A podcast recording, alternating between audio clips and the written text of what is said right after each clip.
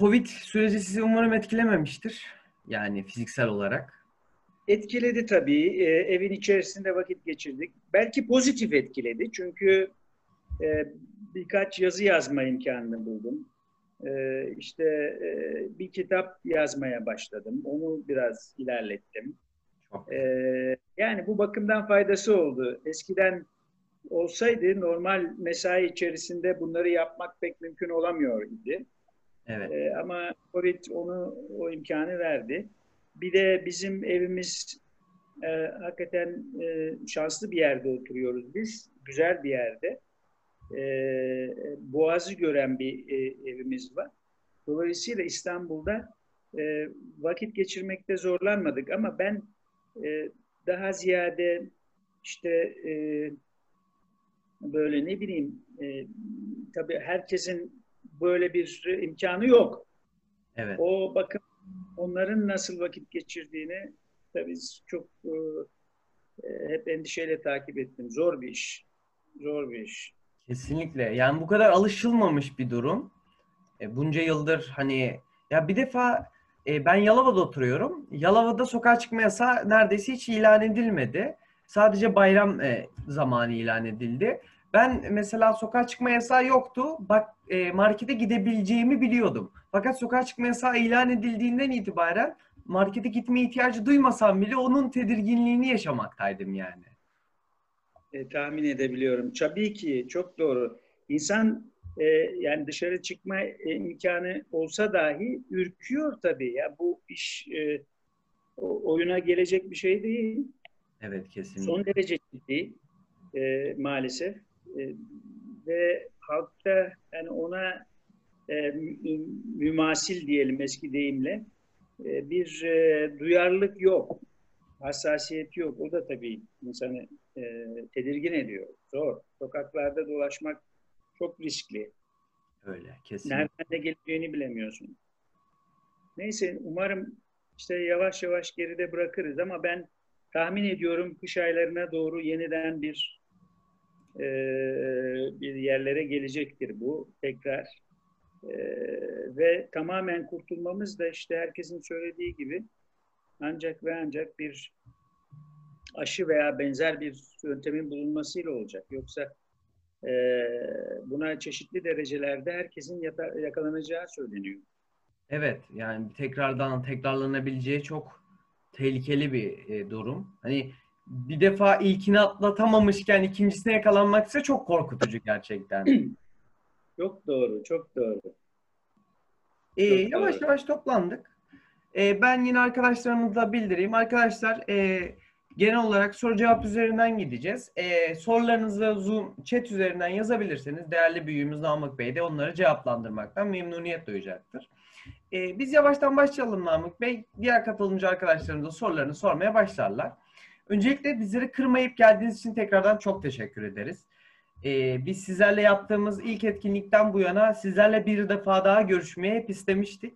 Ee, bugünlere nasip oldu. Çok evet. teşekkür ederiz.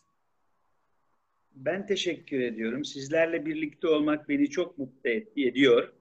Ee, evvelce de etmişti. Şimdi daha da mutluyum tekrar buluşabildiğimiz için. Ee, hepinizi büyük sevgiyle selamlıyorum. Ee, umarım bu zorlu dönemi herkes e, bir şekilde e, kendine bir katkı yaparak geçirmiştir. E, biraz önce seninle konuşurken sorun üzerine ben o hususu dikkat çekmiştim.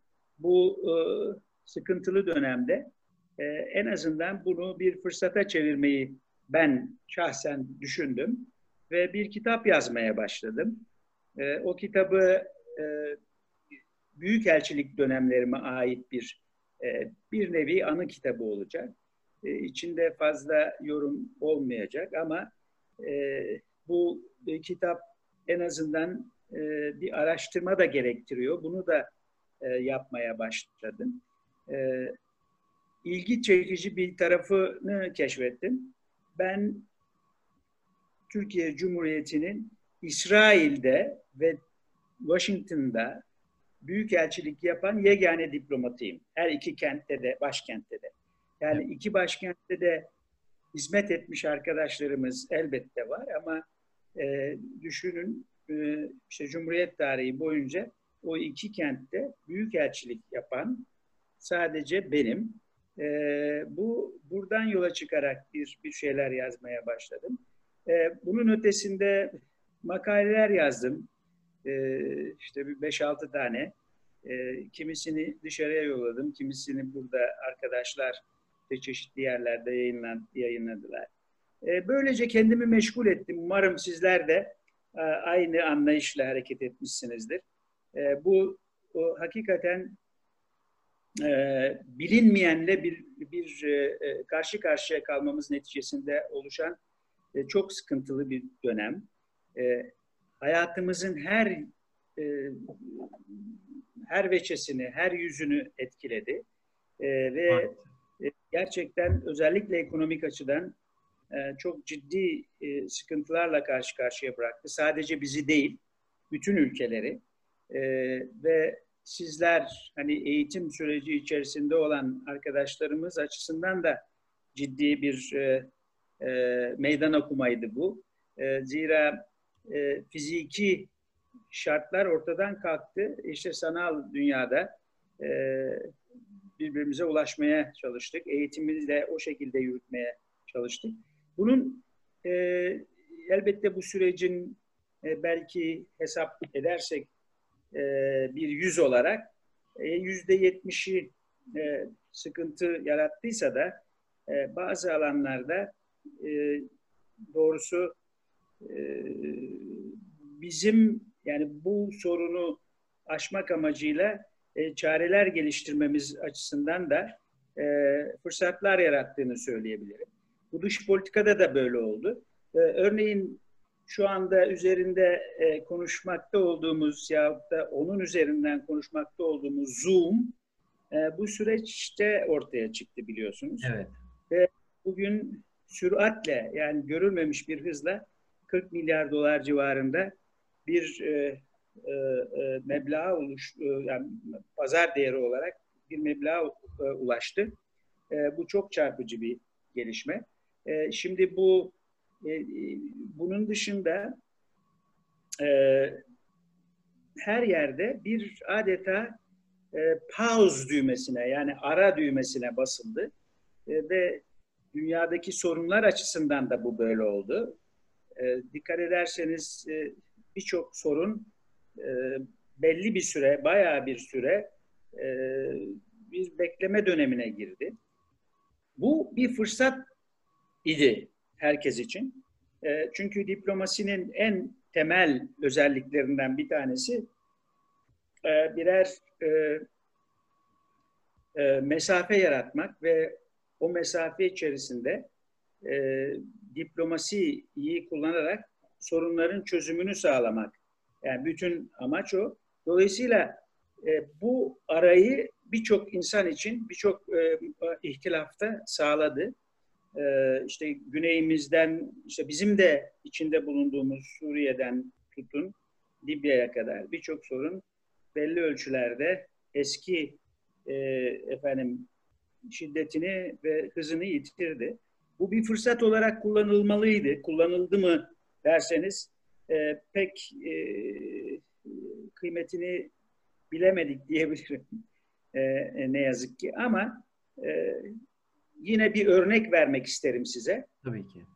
S-400'ler meselesi, mesela hepimizin e, güncel konusu, Türkiye ile Amerika arasındaki ilişkilerde gerçek anlamda e, bence e, e, tam bir tıkaç vazifesi gören en büyük sorun ve bu sorun bu vesileyle bir şekilde işte rafa kaldırıldı. E, bu bir imkandır e, bence. Belki Amerika ile ilişkilerin önündeki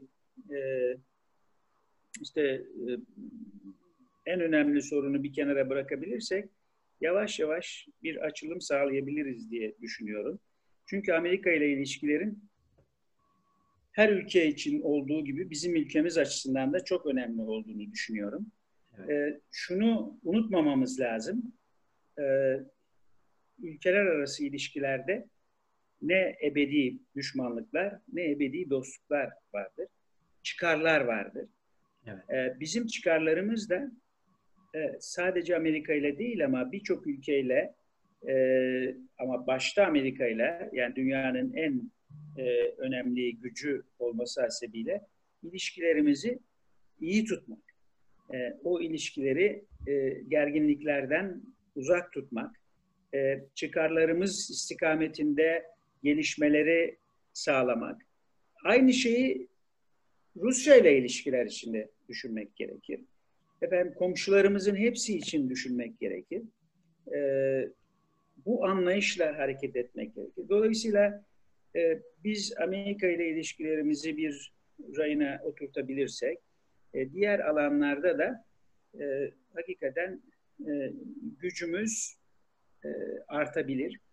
E, Orta Doğu'da e, baktığımızda yani Türkiye'nin yakın geçmişinde e, arkadaşlarımız hepimiz okuyoruz. E, bir yumuşak güç esaslı dış politika vardı Türkiye'nin.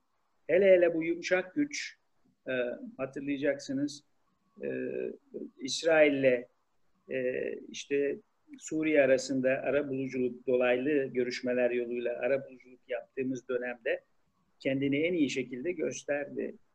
E, aynı şekilde e, Hindistan'la Pakistan arasındaki ihtilaflarda bu ara buluculuğu yaptık. E, e, batıya gittiğimizde Sırbistan'la işte Bosna Hersek ve diğer e, Sırbistan'ın e, komşularıyla olan ihtilaflarında arabuluculuk yaptık. E, ve bütün bu arabuluculuklarda önemli bir husus vardı. Bilmiyorum gözünüzden kaçtı mı? Hiçbirini biz talep etmedik. Biz e, güvenilir bir üçüncü yani üçüncü taraf olarak e, bizden talepte bulunuldu bu arabuluculuklar için. Bu bizim dış politikamız bakımından mükemmel bir e, efendim e, katkıydı. E, ve o sıralar yine hatırlayacaksınız e, hafızalarımızı tazelemekte yarar var. 100 e, e, yani 198 ülke var. E, yanılmıyorsam e, o civarlarda e, Birleşmiş Milletler'in üyesi ve bunlardan hani eskilerin deyimiyle Kahir eski, ekseriyetinin büyük bir çoğunluğunu oyunu alarak Birleşmiş Milletler e, Güvenlik Konseyi geçici üyeliğine seçilebildik. E, şimdi o dönemden o dönem geride e, kaldı biraz e, ne yazık ki. E, ne yazık ki diyorum çünkü biraz e, sert gücümüzü de ön plana koyan bir e, e, dış siyaset izlemeye başladı. Bu tabii riskleri olan bir e, bir bir uygulamadır. E, pek tercih edilmez e, ve bunun da tezahürlerini hem Suriye'de hem de Libya'da görüyoruz. Bize e, maliyeti oluyor. Hem ekonomik olarak hem e, de yani can kaybı bakımından işte kuvvetlerimizin yaşadığı e, e, kayıplar bakımından da maliyeti oluyor. E, bunları tabii bunlar birer siyasi tercihtir. Hükümetimizin kararıdır. Ancak ben her zaman dış politikada daha uzlaşıcı ve yumuşak gücün ön planda tutulduğu bir siyaseti tercih ediyorum. E, umarım bundan sonrası öyle devam eder. Umarım. E, özellikle özellikle bu e, e, Covid döneminde yani koronavirüs hadisesi ortaya çıktıktan sonra ülkemizin diğer ülkelerle beraber yaşadığı büyük ekonomik e, e, kayıplar ve aldığı e, e, yani bu ticari ve ekonomik alanda aldığı darbeler e, bu, bu e, yani sert gücü ön planda tutarak e, yapılmakta olan e, politikanın pek sürdürülebileceğini bize söylemiyor. Kolay değil. O çok büyük bir maliyet ekler. Ee, umarım e, bunlar değişecektir. Şimdi bir de şunu söyleyeyim son olarak. Tabii. Ee, yine uçağa bindiğimizde hepimizin işittiği bir e, anons vardı. O da IATA kurallarına göre işte e, o e, duyurunun bir tarafında oksijen maskeleri düştüğünde e, hemen bir birini çekip kendi yüzünüze takınız maskeyi e, diye bir uyarı vardı. O e, şimdi her ülke ve ondan sonra başkalarına e, yardımcı olabilirsiniz diye. Nitekim şu anda her ülke maskesini takmış vaziyette. Bazıları çıkarmaya başladı.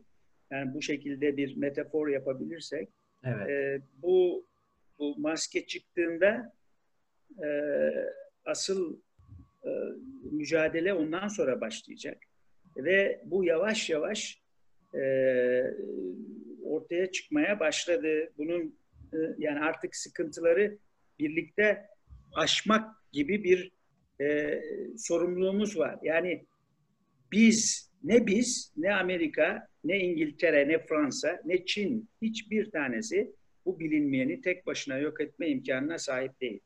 Ama insanlık gerekli dersi aldı de, aldı mı derseniz ben onu da e, sanmıyorum.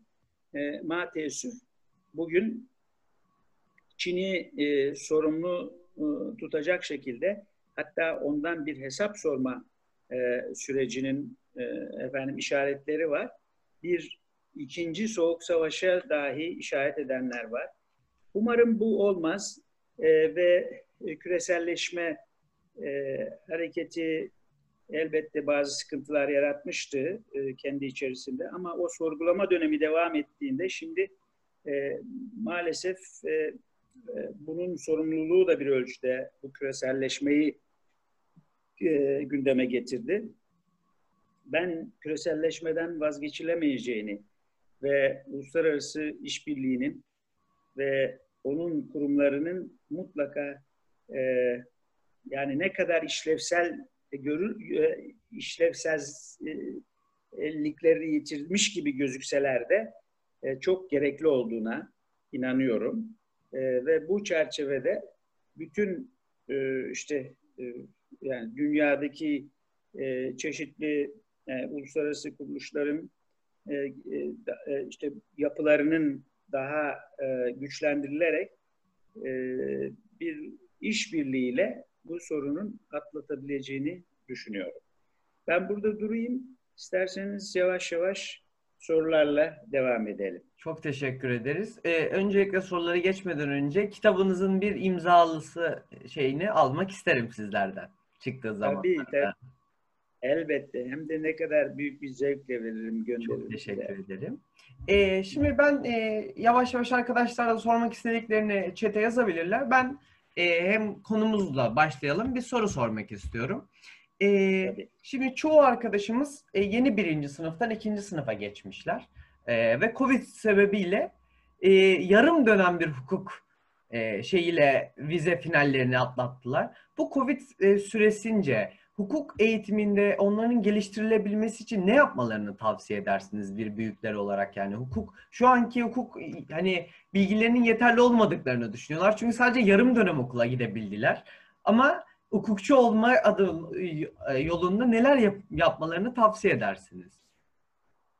Bakın çok güzel bir soru bu. Çok çok güzel bir soru. Çok teşekkür ederim. Ben teşekkür ederim. Ya benim biraz önce söylediklerim bu sorunun e, belli ölçüde cevabını e, teşkil ediyor ama e, şunu önermek isterim. Bu sıralar kaybedilen yarım sene, bir sene çok önemli değil insan hayatı. Bunu göreceksiniz ileride.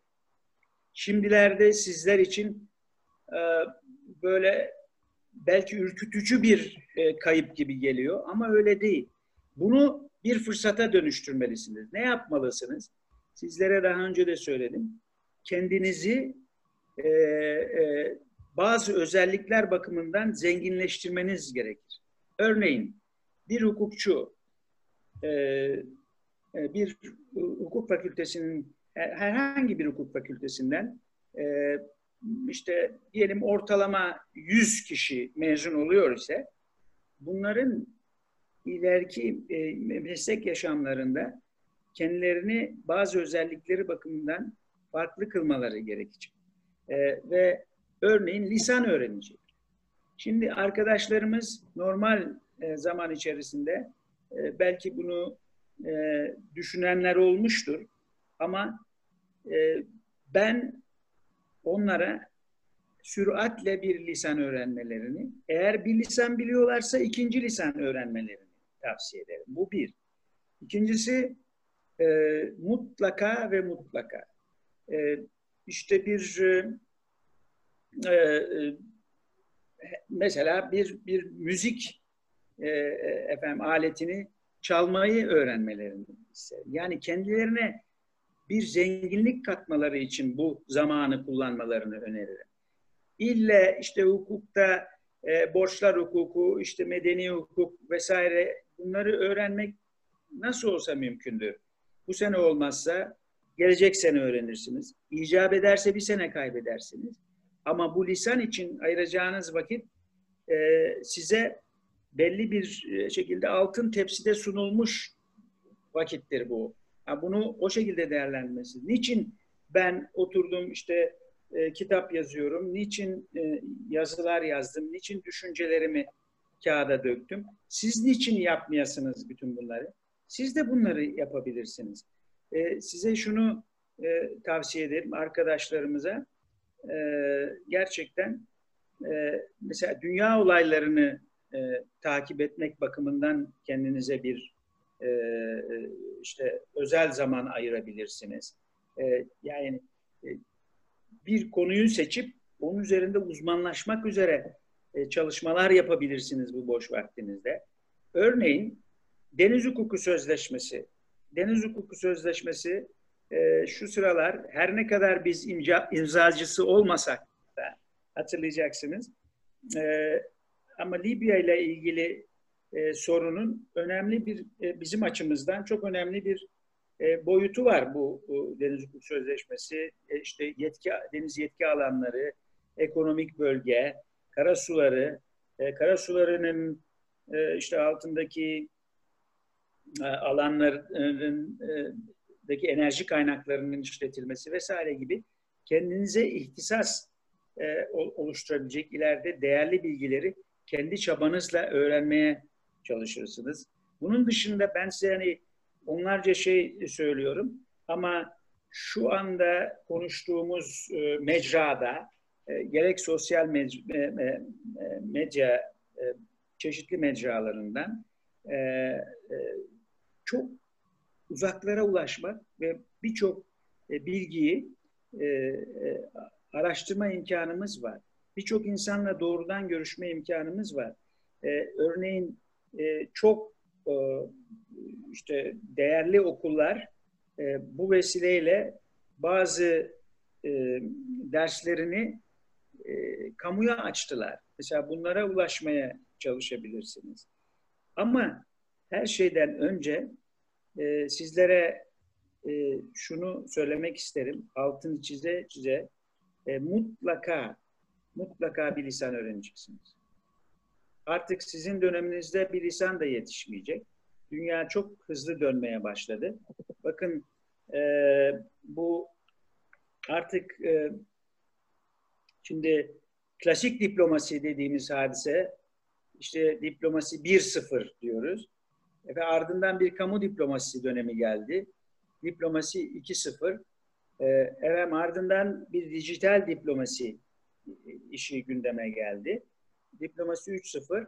Onları da açtık şimdi biz. Nereye geldik? Diplomasi 4-0. Big data dediğimiz augmented e, e, efendim e, e, ne derler intelligence e, e şey e, yapay zeka e, e, gibi bir, bir, bir takım big data, e, büyük e, bilginin e, yönetimine ilişkin e, çalışıyor herkes artık. Bunları evet. mutlaka bu e, mesela augmented reality dediğimiz hadisede e, bu e, çeşitli videoları vesaire görüntüleri kullanarak e, sanal bir e, ortam yaratabilmek mümkün. E, orada e, çok enteresan bir dünyaya giriyorsunuz. Yani onun dışında kalmamamız lazım. Bizim Z kuşağımız şu anda imkanları bakımından yani bu o big data'nın kullanılması veya ona ulaşılabilmesi açısından bütün imkanlara sahip. Fakat bunun yönetimi konusunda bilgi eksikliği var. Bunu gidermeye e, çalışabilirsiniz. Yani bu konulara girebilirsiniz. Şunu söylüyorum yani derya gibi bir, bir yerlerde oturup ben işte hay Allah e, medeni hukukun işte kitabının dokuz sayfasını yapamadım, sekizini bilmem ne yapamadım diye hayıflanacağınıza bu tür onu bir kenara bırakır, bırakırsınız. Çünkü e, ondan daha değerli bazı işler yapabilirsiniz şu aşamada. İleride size çok lazım olabilecek. Size geldiğimde de söylemiştim. Arkadaşlarımızın hepsine tekrar etmek isterim. Tabii ki. E, ben eğer bugünlere gelebildiysem e, lisan bildiğim için geldim. Sadece lisan bildiğim için geldim. Tabii ki kendi çalışmalarım vardı ama yani kendi gayretim, e, işte çeşitli yeteneklerim, onlar ayrı mesele. Ama lisan bilmeseydim bunların hiçbirini hiç kimseye e, gösterme imkanım ve bir yere varma imkanım yoktu. O yüzden artık şimdi bir lisan bilmek de yetişmiyor. Mutlaka e, birkaç lisanı e, bilebilmek lazım. İsrail'de e, değerli arkadaşlarım ortalama dört lisan biliyor insanlar. İsrail'in nüfusu 7-8 milyon, e, yani 8.2 milyon mudur nedir? Bunların 3 milyonu Arap Amerikalı, şey İsrailli. E, ama 8 milyonu nüfusun Yahudi olanlarının hepsi ortalama 4 lisan biliyorlar.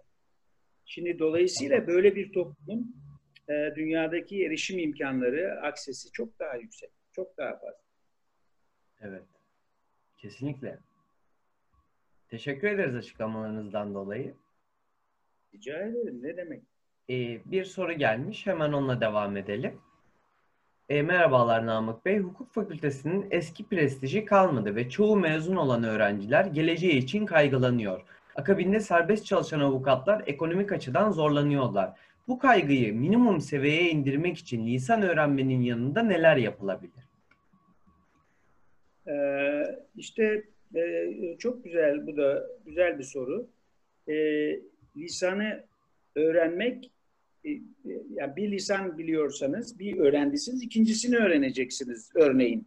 Bir de bu e, e, mutlaka ve mutlaka e, tekraren söylüyorum, kendinizi bu geleceğin dünyası e, bakın e, e, 2023 yılında 2023 yılında ya bundan 3 sene sonra değerli arkadaşlar e, dünyada e, mevcut ya daha doğrusu ortaya çıkacak iş, işlerin yüzde 38'in ne olduğu bilinmiyor. Yani ne gibi şeyler çıkacak bilmiyoruz.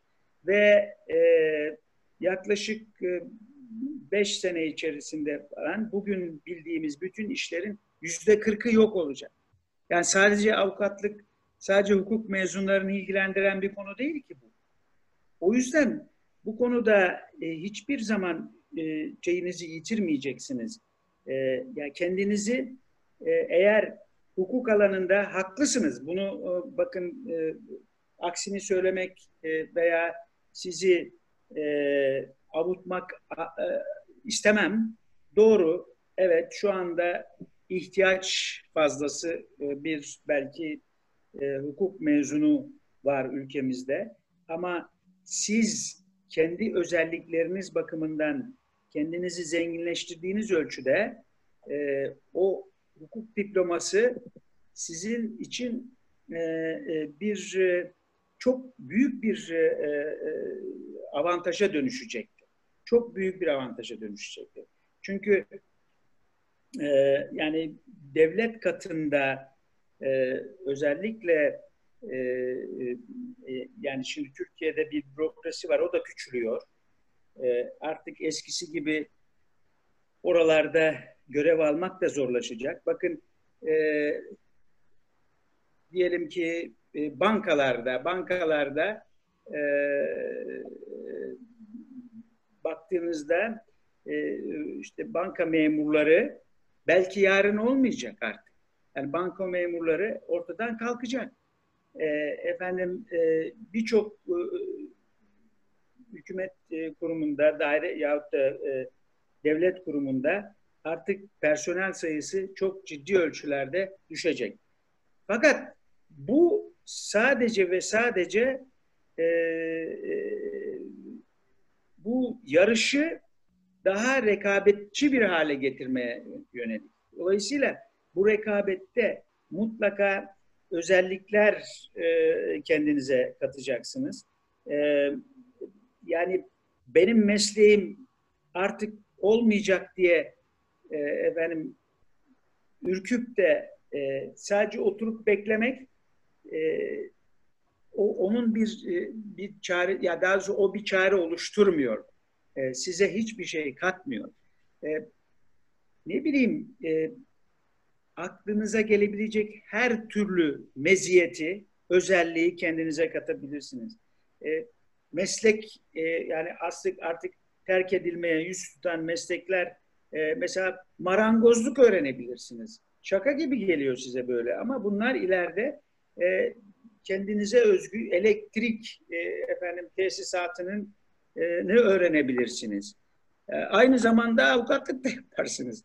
Evet. Bu anlatamayacağım e, e, şeyler. Yani size daha basit e, anlatmaya çalışıyorum ama araba tamirini öğrenebilirsiniz.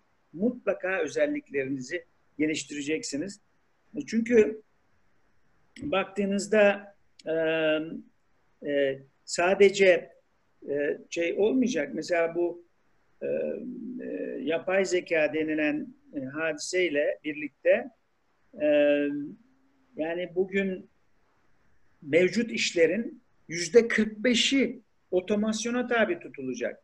Yani sadece e, e, diyorum ki o kadar geniş bir kitle şu anda boşlukta kalmaya aday ki o yüzden biz avukatlar veya hukukçular olarak veya hakimler, e, hukuk mezunları olarak e, hakikaten işte çok kalabalık olduk artık bize iş yok diye bir e, e, üzüntüye kapılmanın e, gereği yok.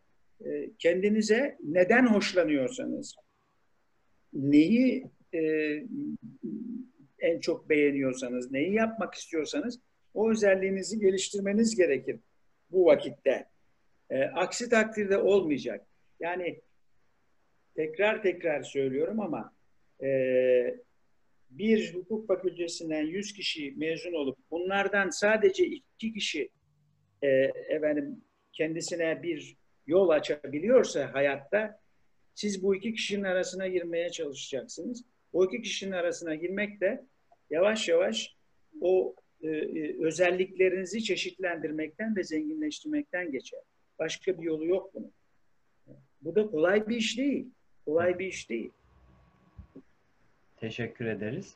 E, şimdi iki dakika sonra bu yayın kapatılacak. E, bir sonraki soru vesaire geçmeden önce bir sonraki linke geçelim. Oradan devam edelim isterseniz Namık Bey.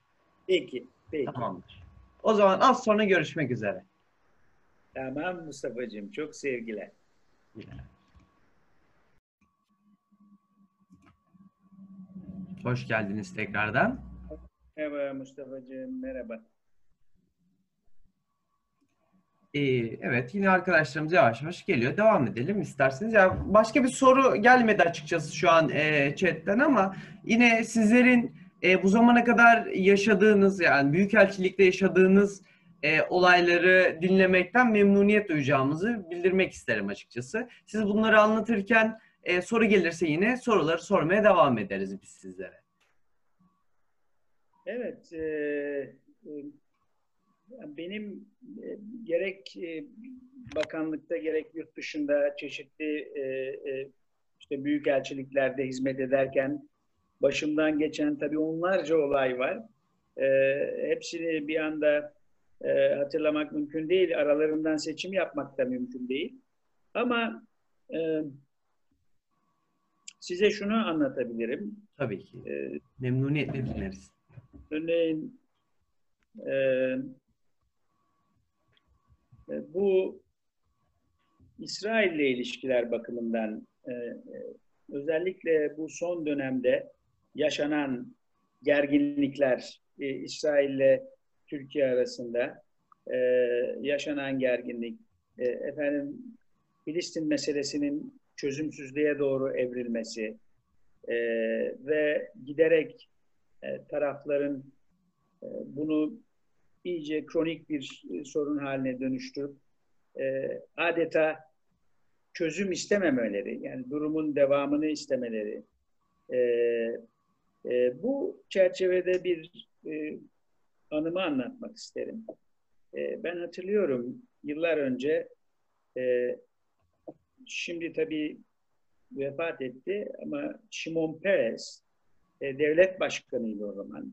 İsrail'de çok e, önemli bir siyasetçiydi.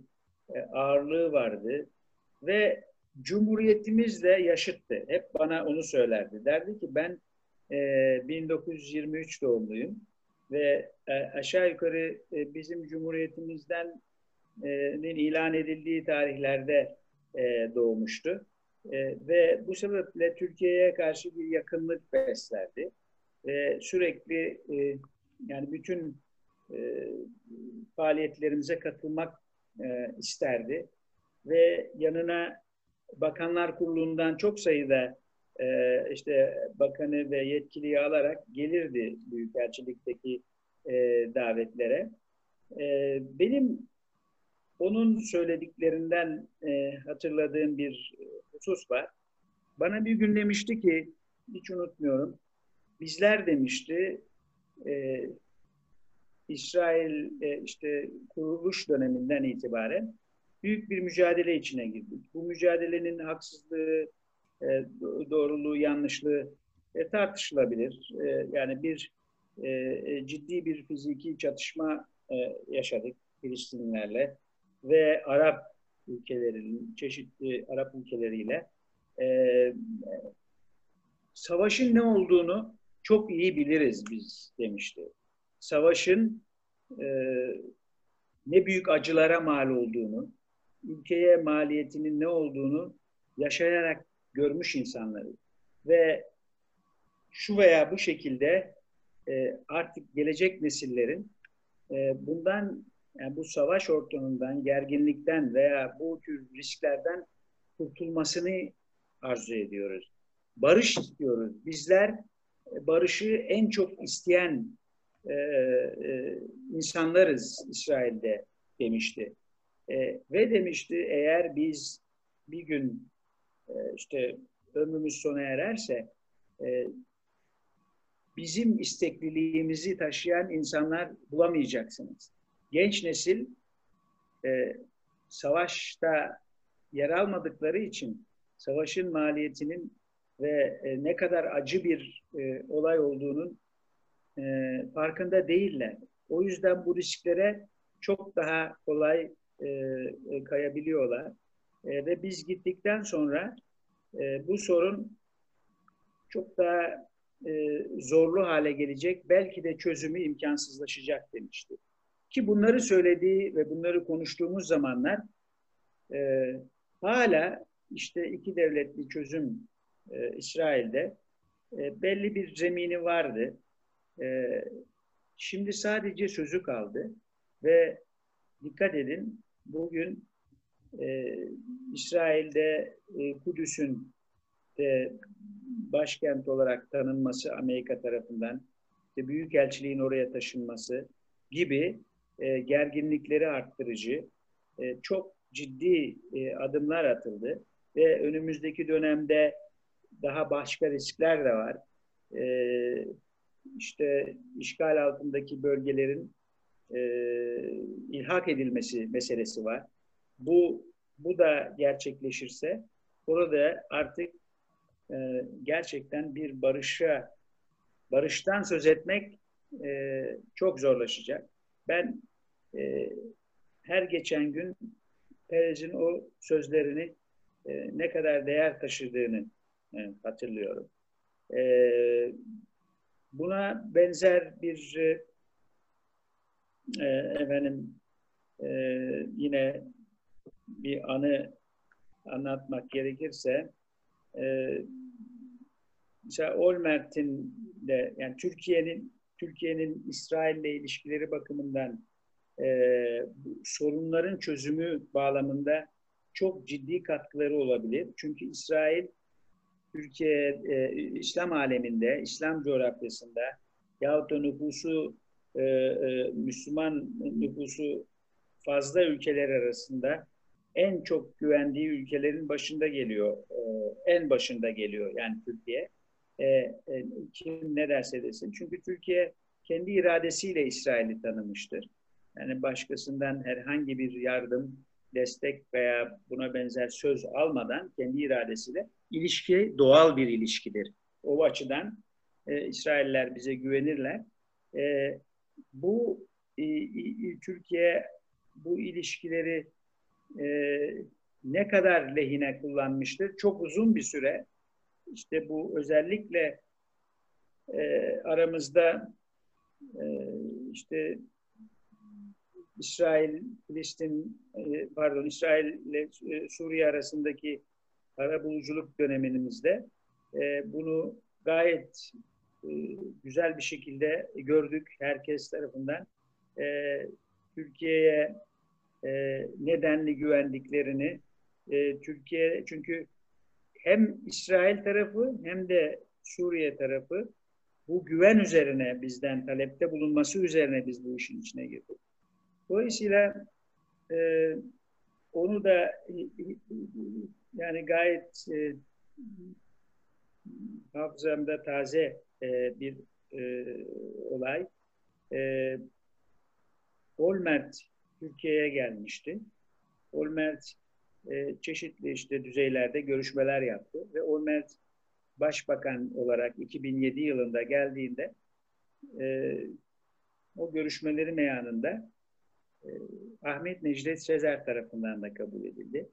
Ve Ahmet Necdet Sezer o görüşmede kendisine şunu söyledi. Dedi ki e, işte Sayın Başbakan e, ben dedi geçenlerde New York'taydım ve New York'ta e, beni ziyarete e, bir grup e, işte Yahudi cemaatlerinin, Türk Amerikan e, e, Yahudi cemaatlerinin e, temsilcileri geldi.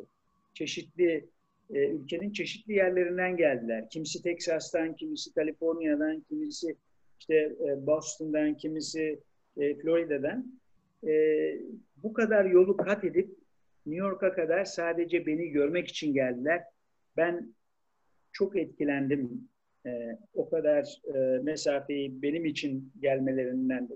Onun üzerine Olmert dedi ki e, e, Sayın e, Cumhurbaşkanı dedi biz e, e, bu arkadaşlarımız dedi siz onları kutuplarda kabul etmek isteseydiniz oraya da gelirlerdi dedi. Türkiye bizim açımızdan e, öylesine önemli bir ülkedir ki biz e, e, sizin e, ilişkilerimizi iyi tutmak, geliştirmek ve e, e, daha ileriye götürmek açısından her şeyi yaparız. Biz dostlarımızı hiçbir zaman unutmayız şeklinde bir ifadesi olmuştu. Ardından dedi ki ekledi, biz tabii dedi düşmanlarımızı da hiç unutmayız dedi. Düşmanlarımızı da daima hatırlarız dedi. Yani Türkler, Türkiye e, e, or, oradan baktığınızda e, bazen görülmüyor. Yani biz tek bir pencereden bakıyoruz ama Türkiye hem doğulu bir ülke, hem batılı bir ülke, hem kuzeyli bir ülke, hem güneyli bir ülke ve medeniyet e, yani Türkiye'de e, bütün bu e, şeylerden benimse e, şey besleniyor Türkiye. E, e, her iki taraftan da, doğudan da, batıdan da e, Türkiye e, Doğu medeniyetini de, Batı medeniyetini de e, den de besleniyor. Bak, baktığınızda yani Osmanlı'dan bu yana e, yani toplumsal, kültürel, entelektüel yönelimimiz e, e, hep e, batı tarafı, yani batıya doğru yönelmişiz. E, yani diplomatik, işte askeri, kültürel, e, bürokratik, e, entelektüel, akademik e, bütün e, gerçeklerimiz e, hep e, böyle baktığınızda batı tarafa e, meylediyor. Ama e, o tarafa baktığınızda mesela e, enerji e, so, e, e, ihtiyacımız, e, yine kültürel bağlarımız bakımından doğuya da çok yakınız. E, ve e, yani her taraftan beslenen bir e, bir e, e, ülkeyiz biz kültürümüz bakımından. Diversity'miz var yani çeşitliliğimiz var. Aynı Amerika gibi e. Amerika'da da Amerika'nın da en büyük gücü diversity'sidir. E, bu diversity Amerika'da bilinir ve önemsenir. E, herkes tarafından bir değer olduğu kabul edilmiştir. Bizde ise hiç kimse bunu bilmez, e, önemsemez, öğrenmeye de gayret etmez. Aslında bu çeşitlilik bizim en büyük güçlerimizden bir tanesidir. Baktığınızda e, şimdi Türkiye'de sizler hepiniz ya hepimiz değişik e, e, şehirlerden geldik yaşadığımız yerlere. Ama ne olursa olsun bugün yola çıkıp işte Konya'dan e, Eskişehir'e geçtiğimiz zaman çok farklı kültürel, e, sosyal bir e, e, yapı görürüz. E, efendim Doğu'ya gittiğim zaman yine başka, Van'da başka bir hayat, e, Diyarbakır'da başka, Tekirdağ'da başka, e, bütün buralarda çok değişik bir e, hayat e, e, gör, görürüz. Dolayısıyla bütün bunları e, çok bizim yani kıymetini bilmemiz lazım bu çeşitliliğimizin e, hep birlikte. E, bu konularda gerçekten bunun farkında mıyız? Bilmiyorum. Yani ben o konuda iyimser değilim doğrusu. Açıkçası Biraz daha... söyleyene kadar değildim. Yani kendi açıma konuşursam ben de bilmiyordum açıkçası bunu yani. Başka bir husus daha var. Ee, mesela biz babamızın ismini biliyoruz. Babamızın babasının ismini de biliyoruz. Evet. Ama ondan sonrasını bilmiyoruz. Yani geçmişimiz e, konusunda bilgilerimiz çok az. E, mesela biraz önce ne yapalım diye soran arkadaşlarımıza ben bunu öneririm. Ben annemden e, ve dayımdan, amcamdan hepsinden ayrı ayrı e, ailemizin geçmişine ilişkin e, bir e, bir nevi söyleşi diyelim yaptım ve onlardan notlar aldım. E, bir yerlere yazdım. E, hakikaten biz nereden gelmişiz? Ben mesela bilmiyordum ki annem, e, annemin babasının e, e, e, daha doğrusu annemin dedesinin yanlış söyledim, e, şehit edildiğini Yunanistan'da. Oraya anneannemin 7 yaşında bu ülkeye geldiğini bilmiyor idim. Hep bunları öğrendim. Yani bizim öğrenecek o kadar çok şeyimiz var ki Yeter ki biz isteyelim. E, yeter ki biz e, e, bu konuda e, enerji sarf edelim. Yani tabii ki çok güzel. Efendim e, bir e, bir film seyretmek önemli. E, ama bir dokümanter seyretmek bence daha da önemli. Yani dolayısıyla her ikisini de e, yapmak gerekir. Yani insan hayatını e, çeşitli alanlarda zenginleştirmeli entelektüel e, birikimlerini çoğaltmalı. E, bu güç verecektir hepimize. Hem güç verecektir hem ileriye yönelik hayatımızın şekillenmesinde e, pozitif bir rol oynayacaktır. Olumlu bir rol oynayacaktır. Anladım. Çok teşekkür ederim. e, anlattıklarınız için biz de şahit olmuş olduk bu anlattıklarında sizinle beraber. Ben keyif aldım açıkçası. E, bir soru gelmiş, e, onu sormak istiyorum. E, Amerika'daki e, son dönemdeki bu ayaklanma ile ilgili düşünceleriniz e, nelerdir ve görev süresinizce siz e, böyle e, olaylarla karşılaşmış mıydınız? diye bir soru gelmiş. E, e, e, şöyle söyleyeyim, e, bakın e, ben bu konuda okudum. Yani daha doğrusu kendim araştırmak bakımından e, çok çok çok ilgi çekici bir konuydu. Mesela biliyor musunuz ki Amerika'da ırkçılığa dair, ırkçılığa dair e, e, e, kanun hükümleri e, yasalardan en son eyalet, çeşitli eyalet yasaları da var. Onlardan e, en sonuncusu tamamen temizlendiğinde yıl kaç? Bir tahmin edin bakalım. Mesela sen söyle Mustafa ne olabilir mesela? Kaç yılında çıkmıştır? Çok güzel. 1900 e, Evet. 69. E, yani fena bir tahmin değil. O sıralarda artık o, o, o, o konuda Amerikalılar, yani beyaz Amerikalılar diyelim, yanlışlıklarının farkına vardıkları bir, artık bir mücadelenin başladığı, yani ırkçılığa karşı bir mücadelenin başladığı yıllardır o senin söylediğin 60'lı yıllar. Evet. Ama en son yasa 2001 yılında çıkmıştır. Ee, sanıyorum Mississippi'deki eyalet yasasında e, en son e, işte maddeler çıkmıştır bu ırkçılığa dair. Yani ırk, ırkçılığın meşru olduğuna dair maddeler bunlar. Şimdi bunu şunun için söylüyorum. E, ırkçılık Amerika'da çok derin bir sorundu. E, ırkçılık mücadelesi çok acı bir süreçtir. Bunların hepsini okumamız gerekir e, mutlaka. E, Amerikalılar e, e, bu sorunları aşmak için yani Amerikalılar çeşitli sorunları bir bedel ödeyerek aşmışlardır. Amerika bir mafya sorunuyla 40'lı yıllarda karşılaşmıştır. Mafya bildiğimiz sokaktaki işte gangsterler evet. e, hep o devirde e, filmlerde görüyorsunuz. Onların hepsi gerçektir.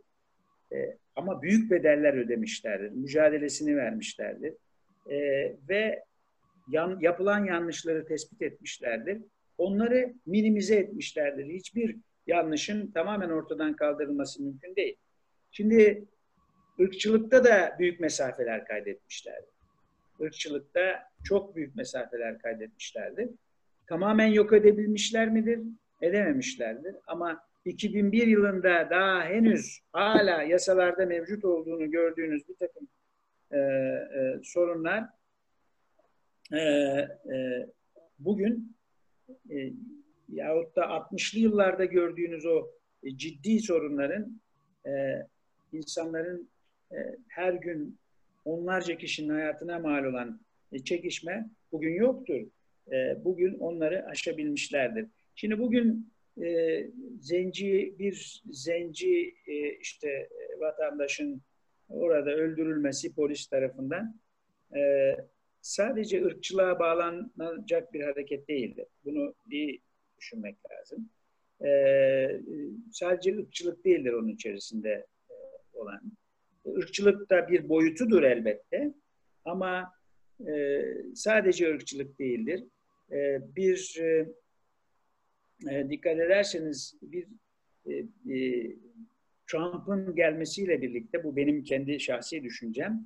E, Amerika'da e, kurumsal anlamda, yani kurumlar e, e, konusunda e, çok ciddi bir sorgulama e, başlamıştır. Trump'ın getirdiği, yani bir kurumlara güvensizlik, daha çok duygusal tepkiler, e, Amerika'da pek görülmeyen şeylerdir bunlar. E, ve Amerika'da e, e, dikkat ederseniz e, Amerikan sistem, kurulan sistem ülkeyi götürür. Kişiler değil, kişilerden önce kurumlar vardır.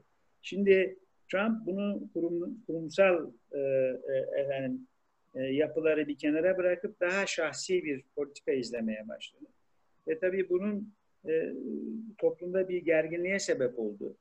E, ve e, Cumhuriyetçiler e, derler ki büyük iş adamlarının şeyidir yani big business partisidir.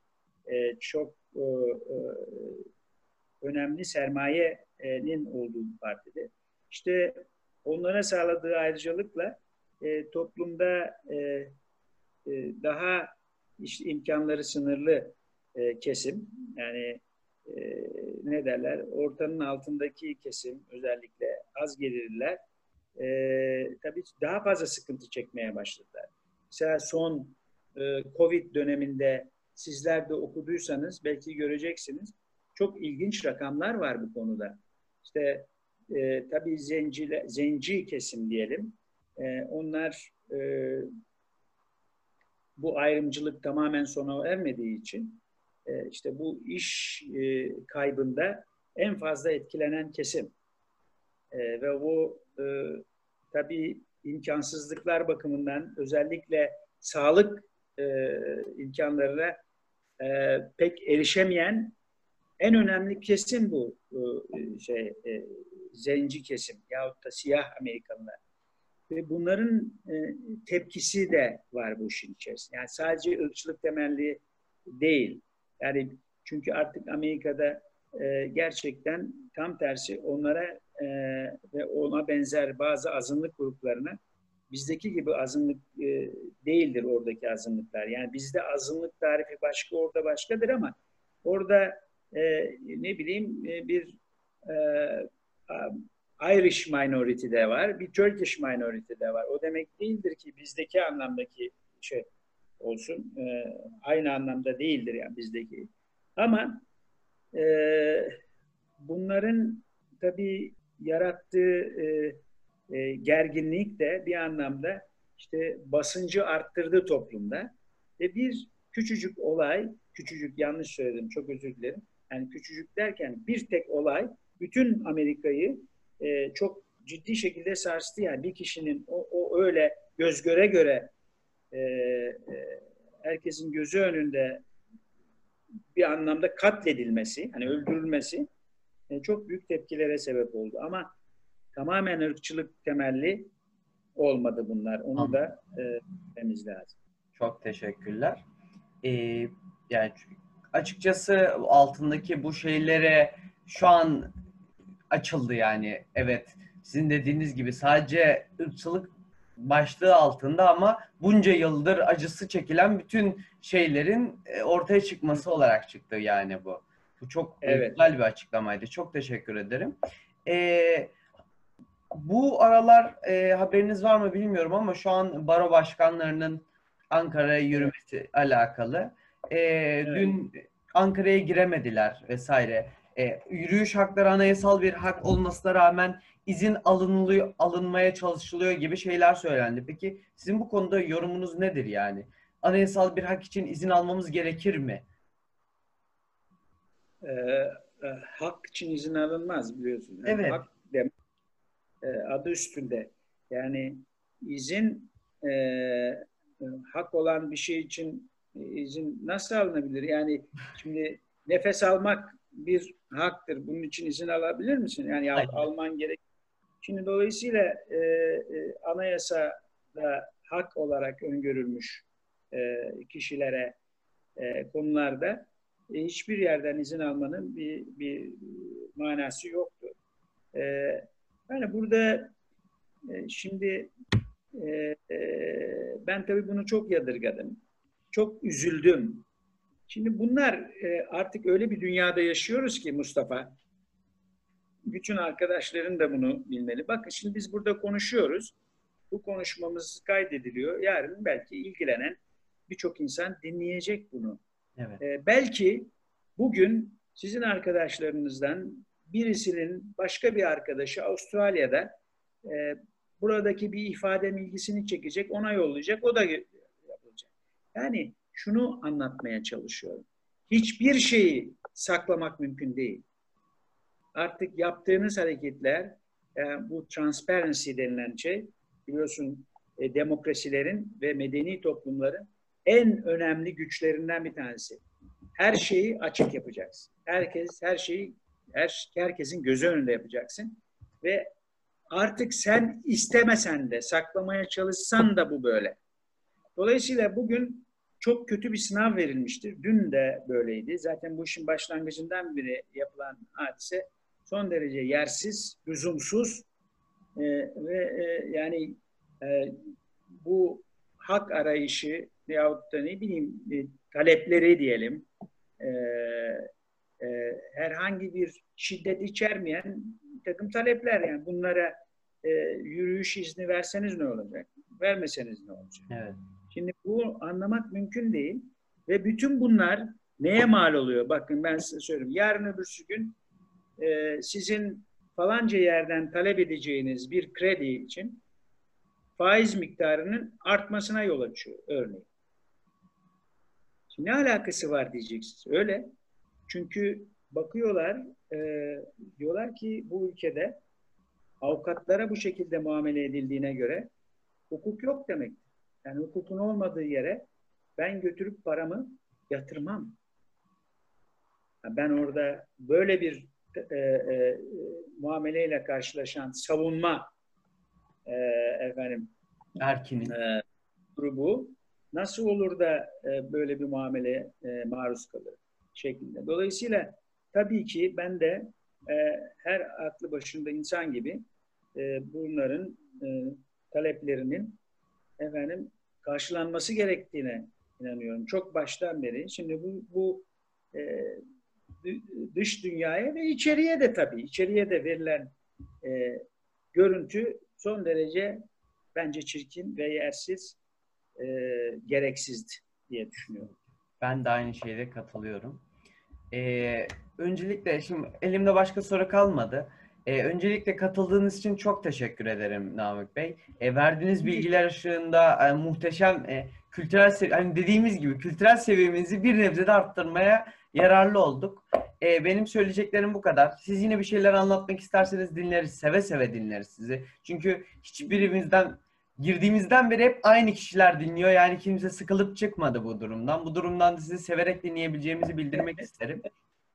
E, Sadece size bir, bir, bir hadiseyi anlatayım. Bakın ilginç bir yerde duymayacağınız, belki geçenlerde anlatmıştım ama bizim e, bu ırkçılığa karşı neler yaptığımızı, e, yani bizim e, kültürümüzde ırkçılığın olmaması, neden olmadığı e, ayrı bir tartışma konusu. Onu söylemeyeceğim istemiyorum ama size yine meslek hayatımdan çok enteresan bir olayı anlatayım, öyle bitirelim bunu. Çok sevindim. Teşekkürler. Bizim ne kadar vaktimiz var?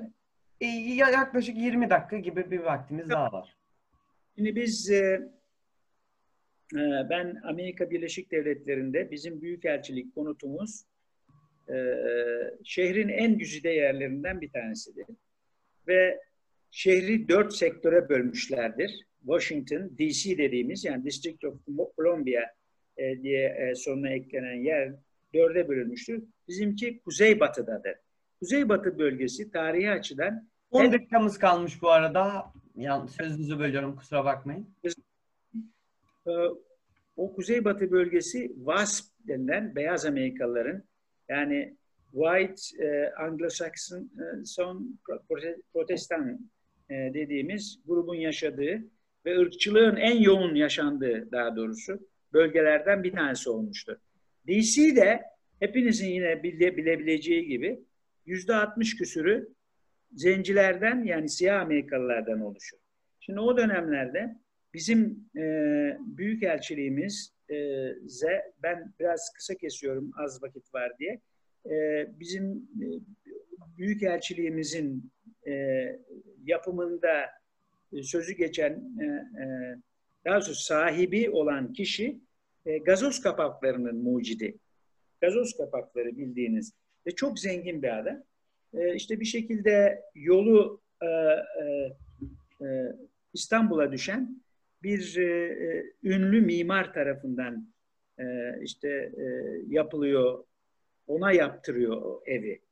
O evi e, o ünlü mimar İstanbul'da e, gördüğü bazı yapılardan da etkileniyor ve hatta oradaki başkonsolosluk, Amerikan başkonsolosluğunu şu, şimdi artık oradan çıktılar ama tepe başında onun da bazı yerlerinin yapımında çalışan bir adam mimari. Bizim konutum.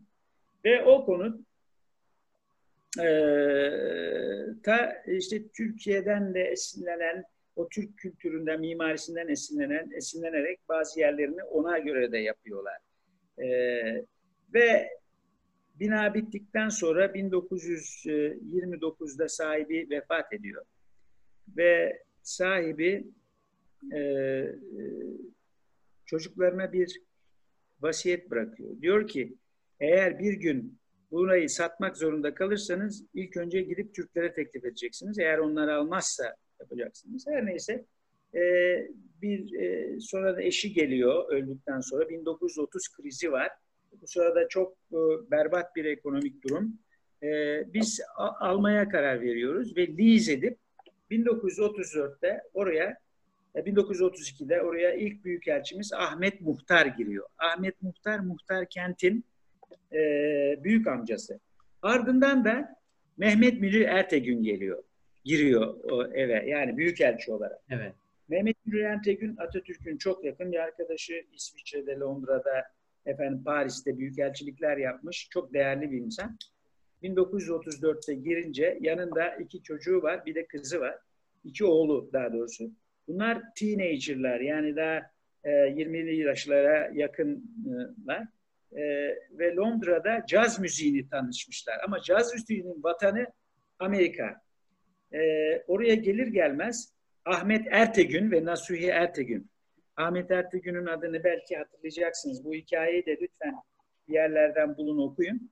Ahmet Ertegün e, e, ve Nasuhi Ertegün orada caz yapan yerlerle tanışmaya başlıyor, e, oralara gitmeye başlıyorlar. Çünkü büyükelçilikte bir hizmetli var. O zenci. Onları götürüp caz müziğinin yapıldığı yerlere götürüyor. E, hep e, e, işte e, orada zencilerin bulunduğu yerler. Bunlar da beyaz fakat çok sempatik insanlar. Dostluklar kuruyorlar. Yavaş yavaş onları alıp büyükelçiliğe getiriyorlar. Mesela Duke Ellington gibi dünya çapındaki bir adam gelip o resimleri var orada. Her neyse yavaş yavaş orada Büyükelçilikte beyazlarla zenci müzisyenlerin birlikte müzik yaptıkları konserler veriyorlar. Ve çevreden bir sürü insanları davet ediyorlar. Ee, ve şehrin ileri gelenleri de bu davetlere katılıyor.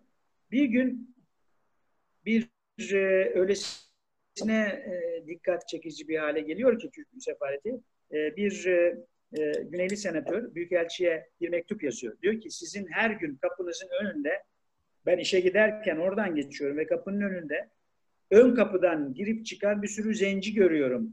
Bu gördüklerim doğru mudur diyor.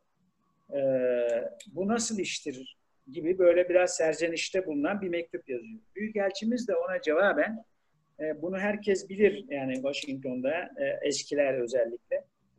Cevaben şöyle söylüyor. Diyor ki Sayın Senatör e, gördükleriniz aynı ile doğrudur ben e, diyor e, e, sizi de o, o kişiler diyor gördüğünüz kişiler bizim dostlarımızdır. Biz daima dostlarımızı ön kapıdan alır içeri alır ve oradan uğurlarız diyor. Ama sizin de gelmeniz bizi çok mutlu edecektir, şeref duyarız. Eğer isterseniz sizi de arka kapıdan alırız diyor. Yani böyle bir hikayesi var. Ve ardından ben bunları bildiğim için e, orada bir caz serisi düzenlemiştim. E, çeşitli temalarla yapıyordum bunu. Mesela caz ve iş dünyası, caz ve diplomasi, caz ve kültür falan şeklinde. E, ve bugün şu anda e, Amerika'daki e, Mall denilen o şehrin ortasındaki DC'deki e, bölgede bir e, siyah Amerikan e, kültür müzesi Tarih Müzesi kurulmuştu. Onun başkanı geldiğinde e, davet etmiştim bu caz gösterilerinden birine. Bana şunu anlattı. Dedi ki ben küçüktüm. Babamdan dinledim. Daha doğrusu babam bana şunu söylerdi. Sizin e, bu büyükelçiliğinizin bulunduğu mahalleye zenciydi çünkü adam. E, arada sırada geldiğimizde çok ürkerdik. Ben de gelirdim buralara. ve babam bana şunu söylerdi dedi. E, evladım eğer başına bir şey gelirse, yani bunlar 1940'lı yıllarda oluyor düşün. Başına bir şey gelirse lütfen kendini Türk sefaretine at ve orada saklan. Onlar sana sahip çıkarlar diye. Yani öylesine e, e, riskli bir ortam. Yani Türkiye'de Türkiye'nin diplomasi tarihinde bak küçücük bir Evet. e, e, episod ama ne kadar önemli, ne kadar değerli bir e, e, hikayesi var. Kesinlikle. E, ben işte bunu ırkçılık bakımından anlattım. Şimdi bizim e, e, o yüzden Türk diplomasisi ırkçılığa daima ciddi şekilde karşı olmuştur. Bunun çeşitli örnekleri vardır. Dünyanın e, bir, sürü- bir sürü temsilciliklerimizde. Ama işte en çarpıcı olanlardan bir tanesi hikayesi de budur.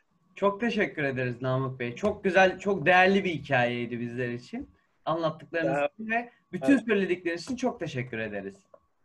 Sağ ol Mustafa'cığım. Ben de seni çok çok sevgiyle kucaklıyorum. Bütün arkadaşlarına selamlarımı söylüyorum. İnşallah en kısa zamanda yine bir araya geliriz. İnşallah. Hoşça kal. İ- i- imzalı kitabınızı bekliyorum Namık Bey. Tamam Mustafa'cığım. Tamamdır. Peki. Görüşmek üzere. Kendinize iyi bakın. Hoşça kal. canım. Hoşçakalın.